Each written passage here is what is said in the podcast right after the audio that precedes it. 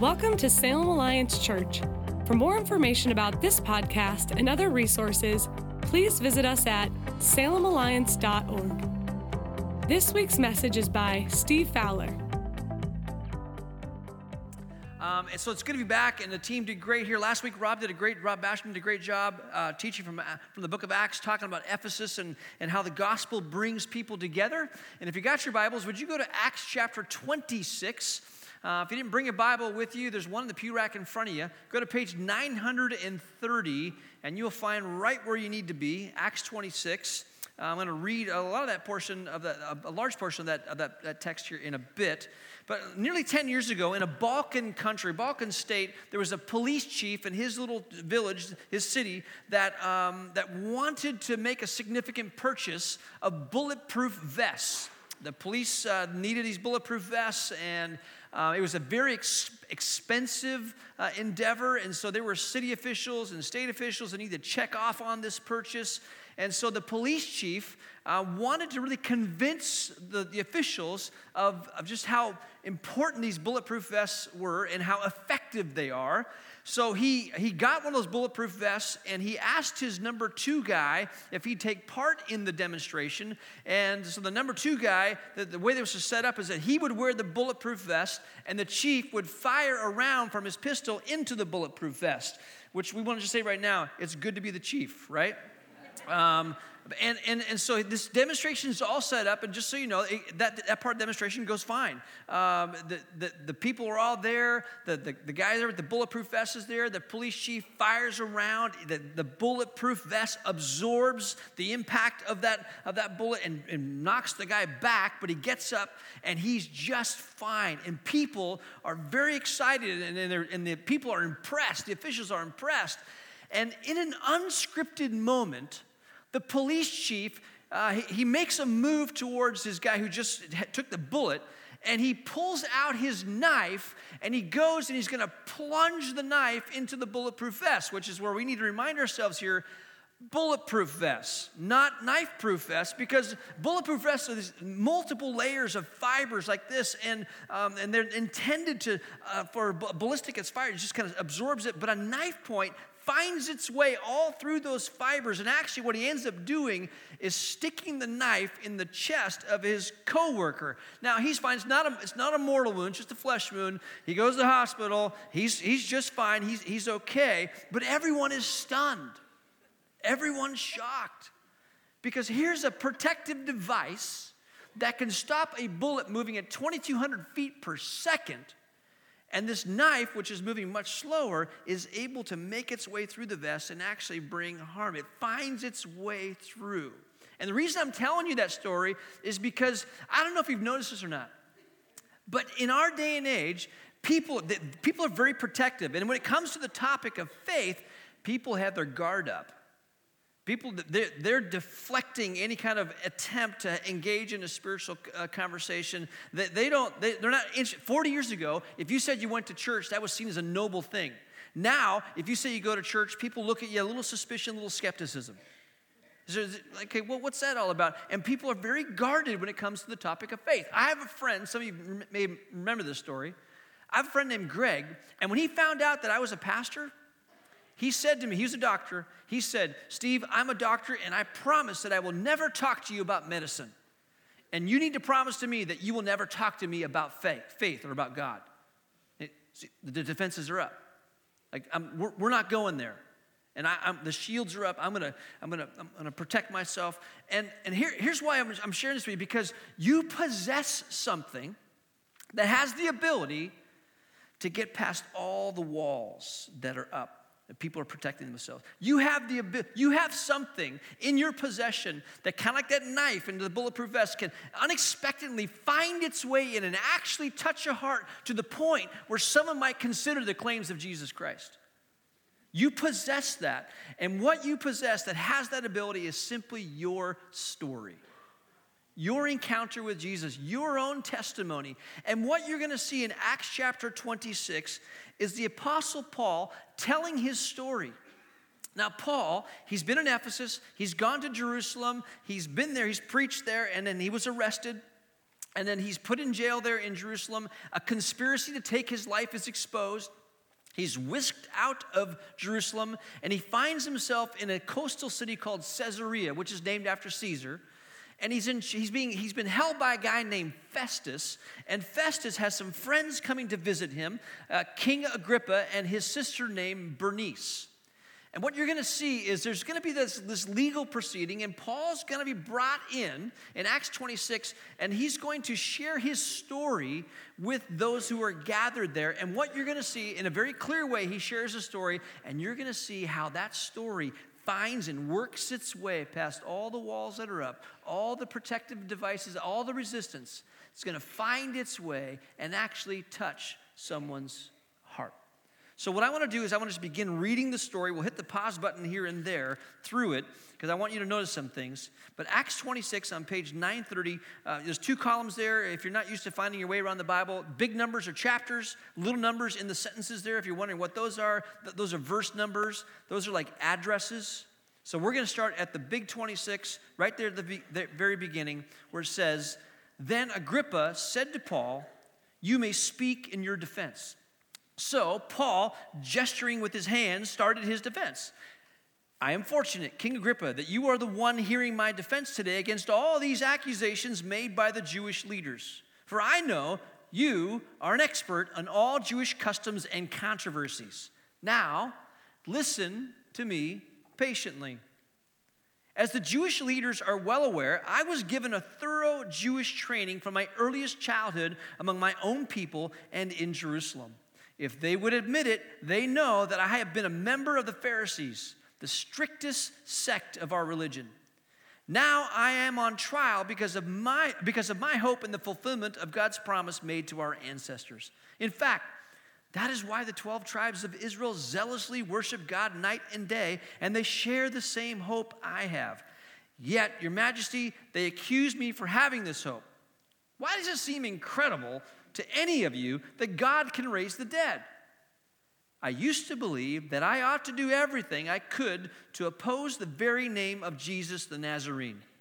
Indeed, I did just that in Jerusalem, authorized by the leading priests. I caused many believers there to be sent to prison, and I cast my vote against them when they were condemned to death. Many times I had them punished in the synagogues to get them to curse Jesus. I was so violently opposed to them that I even chased them down in foreign cities. Hit the pause button there because here's what Paul's doing. He's telling his story. And his story, just like your story, it can, it can work its way past all the walls that go up, all the resistance. And he telling, he's telling his story, and he begins by telling his story by saying, This is what my life looked like before I met Jesus. This is BC, my life before Christ. And what he's saying is, hey, this is what you need to know. I was right wing, I was ultra conservative, I was a Pharisee. And when I heard about Jesus and I heard about these Christians, everything in me opposed them. In fact, I went and I, and I drug them out of houses and I had them thrown in prison. And when there were votes of whether they should be executed, I cast my vote to make sure that they were executed. In fact, in some cases, I actually brought them into the synagogue. I brought them into the Jewish synagogue and I had them publicly tortured for the purpose of hoping that they would recant of their faith in Jesus Christ. I did all that. In fact, even beyond that, I did that in Jerusalem, and I was so zealous about this that I went on mission trips. I went on short term trips, and I took, I took journeys to foreign cities, and I hunted Christians, and I had them thrown in prison, I had them executed, and I had them tortured. This was my life before I met Christ. So, Paul is doing, he's painting the backdrop of his life before he met Jesus. But then he's going to transition here in verse 12, and he's going to move and he's going to say, One day I was on such a mission to Damascus, armed with the authority and commission of the leading priests. About noon, Your Majesty, as I was on the road, a light from heaven, brighter than the sun, shone down on me and my companions. We all fell down, and I heard a voice saying to me in Aramaic, Saul, Saul, why are you persecuting me? It is useless for you to fight against my will. Who are you, Lord? I asked. And the Lord replied, I am Jesus, the one you are persecuting. Now, get to your feet, for I have appeared to you to appoint you as my servant and witness. Tell people that you have seen me and tell them what I will show you in the future, and I will rescue you from both your own people and the Gentiles. Yes, I am sending you to the Gentiles to open their eyes so they may turn from darkness to light and from the power of Satan to God. Then they will receive forgiveness for their sins and be given a place among God's people who are set apart by faith in me. Paul, we'll pause button there again. Paul says, this is, my, this is what my life was like before Christ. This is what I was known for. I hunted Christians. Look, some of you were known for something too before you gave your life to Christ. It probably wasn't hunting Christians, but you probably you probably known for maybe anger, maybe for some addictive patterns, maybe for, for fear. You know, Maybe you were an outspoken atheist. I, I, don't know, but you were known for something as well. Paul was known for something. He used to hunt Christians. But then he shares a story about how, this is how I met Jesus. I was on a mission trip to hunt Christians, and a bright light came down, and a man just knocked us to the ground, and I heard this voice, and I found out that Jesus was taking my persecution of Christians personally. And, and he, and I, I, was converted on that day, and, I, and God gave me a call. Jesus gave me a call and told me that I was going to be a light to Jews and Gentiles. And, and that's the second part of his story. BC, my life before I met Christ, here's how I met Jesus. And then Paul continues in verse 19. He says, And so, King Agrippa, I obeyed that vision from heaven. I preached first to those in Damascus and then in Jerusalem and throughout all Judea, and also to the Gentiles, that all must repent of their sins and turn to God and prove they have changed by doing by, by the good things they, are, they, they do. Some Jews arrested me in the temple for preaching this, and they tried to kill me. But God has protected me right up to this present time, so I can testify to everyone, from the least to the greatest. I teach nothing except what the prophets and Moses said would happen that the Messiah would suffer and be the first to rise from the dead, and in this way announce God's light to Jews and Gentiles alike. Suddenly, Festus shouted, Paul, you are insane. Too much study has made you crazy.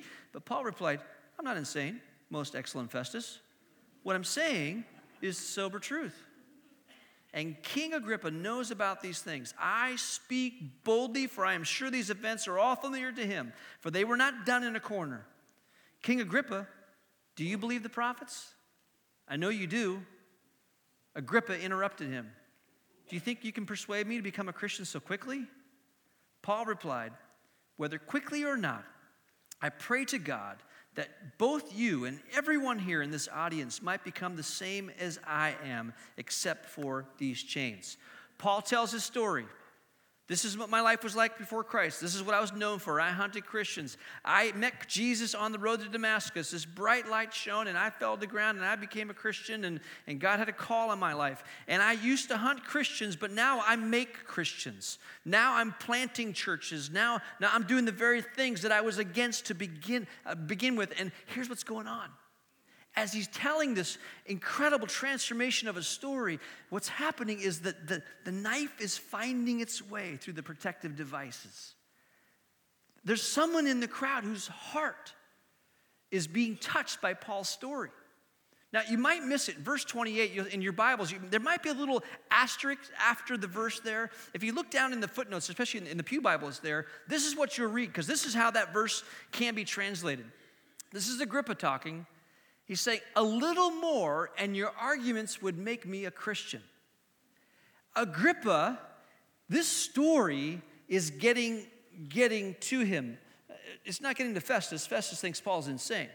But Agrippa's hearing this story, and it's, it's, it's getting through the walls.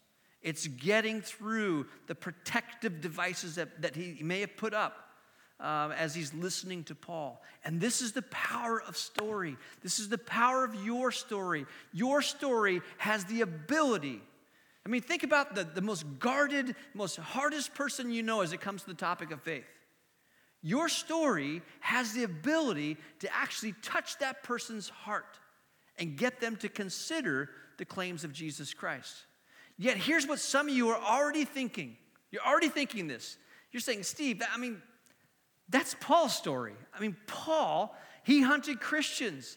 He was a murderer. I mean, he executed people, he, he tortured people. It's so dramatic. And, and then his, his conversion experience I mean, he had light from heaven shine on him. He heard God's voice, Jesus' voice, you know, audibly. It's so dramatic. And and then he went out and he's like an apostolic church planter, and he planted all these churches, wrote much of the New Testament. And man, if they made a movie about his life, it would fill that people would come and it'd fill the house. If they made a movie of my life, it would cure insomnia.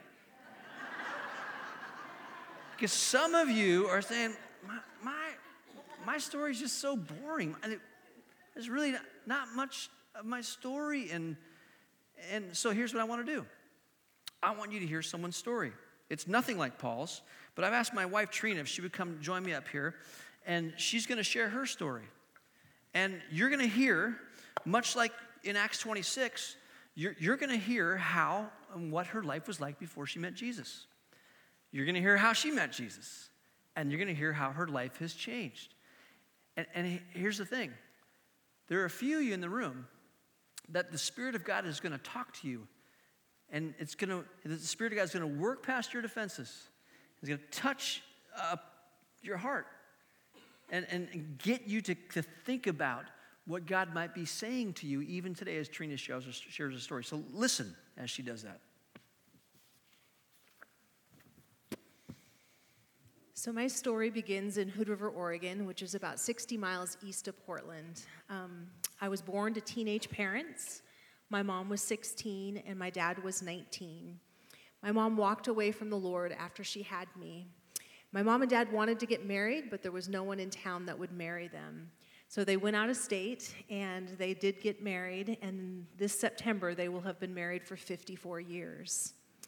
Um, my mom tells me the story of when I was young, her and my dad would stay up until three or four in the morning playing cards and drinking with friends, and I would be up with them. Um, she's embarrassed by it now because she thinks a young girl should probably have been in bed at those hours. Um, but I thought it was normal. I have a lot of good memories growing up. Um, I remember camping and fishing. I remember summer water fights with my dad. I remember traveling to the big city of the Dalles with my mom. Um, we'd go to the Payless drugstore, it was the big event, or to the Hostess outlet, and um, that was exciting for us in the sleepy town of Hood River. But my family experienced tragedy as well. When I was young, um, my sweet grandma, who I was so close to, uh, committed suicide. She was my dad's mom, and it was heartbreaking. It's heartbreaking to this day. My dad's still not over it, um, and rightly so. And both my grandpas struggled with alcoholism. So, although there was a lot of good uh, times in my family, there was also brokenness and unrest. So, when I was young, I loved going to school. Um, I loved the routine, I loved my teachers, I loved my classes, I loved them all except one art. I was not an artist and still am not. So, when my third grade teacher said, um, You have a choice, class, you can go to this thing called Good News Club or you can go to art. I'm like, I don't know what Good News Club is, but I know it's not art. So, me and my friends, a few of them, walked down to this local church, and the leader of Good News Club shared with us stories from the Bible and shared with us about this man named Jesus. And one day she came and she brought this book that didn't have any words, but it had colored pages like these. And she said, All of you have done things wrong in your life. And even as a third grader, I knew that was me. She said, and your, your wrong things are called sin, and they're black as night. But, but God wanted to make a way where your relationship with Him was restored. So He sent His Son Jesus, and Jesus died on the cross for you, and He shed His red blood for you um, to for, forgive us of our sins. So if you accept Jesus into your life, he sees you as pure. Your sins, your past, present, and future sins are all forgiven, and He sees you as white as snow. And when you have Jesus in your heart, it's like the green grass. Every day you grow closer to Jesus. And when you are old and you die, uh, someday you are going to walk the streets of gold with Jesus forever. And so she finished that story and she asked if any of us in the class would like to invite Jesus into her heart and, and, into our hearts. And without hesitation, I was standing at the front, inviting Jesus to be my Savior. And I must say that even to this day, I can vividly remember where I was standing. I can remember the teacher before me, but most of all, I can remember the overwhelming peace that came over me as a third grader a peace that was so intense that I could feel the love of the Heavenly Father wrapping his, wrapping his arms around me. A Heavenly Father that was never going to disappoint me, that was never going to mess up, that had my best in mind. And to this day, that peace and that love sticks with me. In fact, when I was sitting there and Jeff said, Ask God what He would like to say to you, I burst in tears because I heard the Father say, I love you. And so that's my relationship with him even to this day. Um, a year after I came to the Lord, my mom tells me that she was watching the Billy Graham crusade on TV and she was overwhelmed. She had walked away uh, for 10 years, um, but she knelt beside her bed and she said, God, I'm done running. I'm going to come back to you, and even if I have to go to church without my husband, I'm going. So she started taking myself, my sister, and my brother to church every week. And she's been doing church alone for 44 years. And I really attribute to me sitting here to her faithfulness because of her taking us to church week after work. I did like that grass grow day after day. And it was because of Sunday school and church and youth group that I was just rooted in my life with Christ. The peace that I experienced from Jesus has been my constant throughout my life. I was a little girl, uh, then grew into adults. Steve and I met and got married and started a family of our own. And who would have thought that a little girl born to a 16 year old mom would be a pastor's wife today? It makes me cry thinking about it. God is good. Thanks.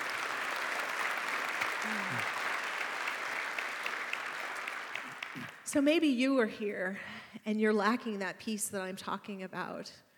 I want you to know my life hasn't been perfect. There's been ups and downs since that third grade conversion. But Jesus has been my constant, He has been my peace. So today, would you consider inviting Jesus to be the peace in your life? You thank Trina for sharing her story?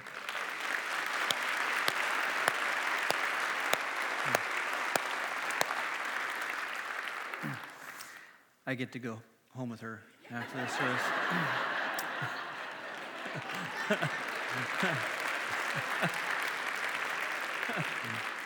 hey, look, here, here's the deal.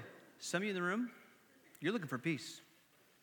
And you just heard a story from someone who grew up in, in a, there's brokenness in that home. And God's redeemed. And there's peace. And the peace you're looking for will only be found in Jesus Christ. And you may need to come have a conversation with Trina after the service. Um, but see, that's the power of story. has a way of just getting through all the defenses that we put up. And it's, it's a normal story, and you have a story. Don't discount your story. Here's the beautiful thing about your story no one can argue with you about it. It's your story, right?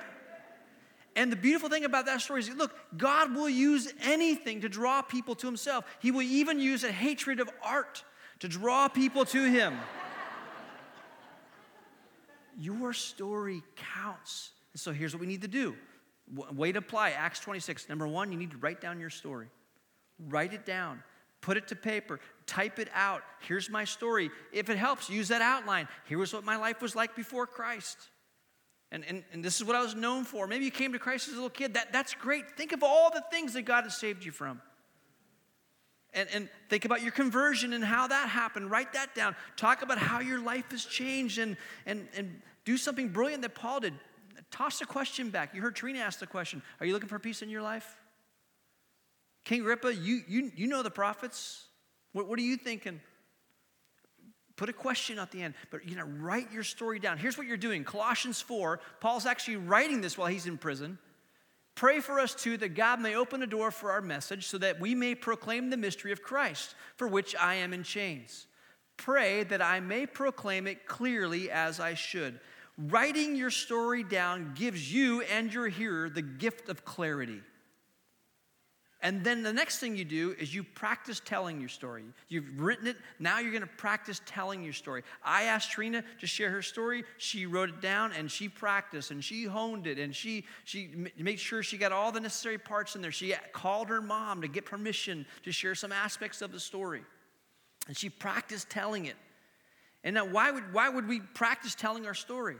So that, we, so that we're ready. In fact, 1 Peter chapter 3, this is what Peter gets at. Friend of Jesus says, Worship Christ as Lord of your life. And if someone asks about your hope as a believer, always be ready to explain it. But do this in a gentle and respectful way. Readiness just comes from practicing and getting ready and, and, and, and just kind of writing and, and, and saying it out loud. Maybe you're sharing your story to the mirror in the bathroom, or maybe, maybe it's that person that is, it, seems pretty hard on the exterior. You could walk up to them, it's just an idea. You walk up to them and say, Hey, I've been working on my story. Can, can I practice telling you my story? Eh, maybe you can do that. Take a little courage. But practice telling your story. Now, here's why Imagine, imagine thousands of people in Salem, Oregon, Keizer, Oregon, the surrounding area here. Thousands of people who've written their story, who've practiced their story. Their antenna is up, they're ready to seize opportunities to share their story. Imagine all these stories being told and all these defenses that may be up, and that story weaving its way through all that protective devices that are up, and it finds hearts, and hearts start taking steps towards Jesus. Imagine what would happen. Think about what would happen, what could happen. And I'll tell you what will happen. The tide level of peace in our city will rise. And, and, and the kingdom will advance. And your revolutionary story will spark a spiritual revolution in someone's heart, in someone's family, in a neighborhood, in the workplace. And the kingdom of God will advance. In fact, let's pray to that end. So, Lord, we ask them, would this be so? Would you, Lord, help us not to walk out of this room discounting our story, but help us to walk out of this room saying, I got to write this thing out.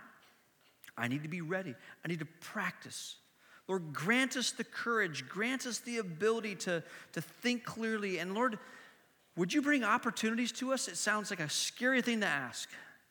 But would you bring opportunities to us that where we could just share our story and could we have the privilege of watching you at work in someone's life? Lord, we, we just say today the only reason we have a story is because of what you've done for us. Your story, Father, of sending your Son, Jesus, of living the life that we could never have lived, and still yet dying and paying our debt going into a grave and then conquering death and conquering sin. The tomb is empty and resurrection life is made possible. The only reason we have a story is because of what you've done for us. And we worship you for that. We ask and pray that, the, that our city would be transformed. We ask and pray that our state would be transformed. We ask and pray our nation be transformed. And simply because we are telling our story and we're telling your story, and we just get to watch you do a beautiful thing in people's hearts. May it be so. We pray this in your name. Amen. Salem Alliance Church is a community of Jesus followers located in downtown Salem, Oregon, and we are passionate about our city being a city at peace with God. If you have a request that we could pray for, please email us at prayers at salemalliance.org. You can view today's entire service online at livestream.com backslash Salem Alliance.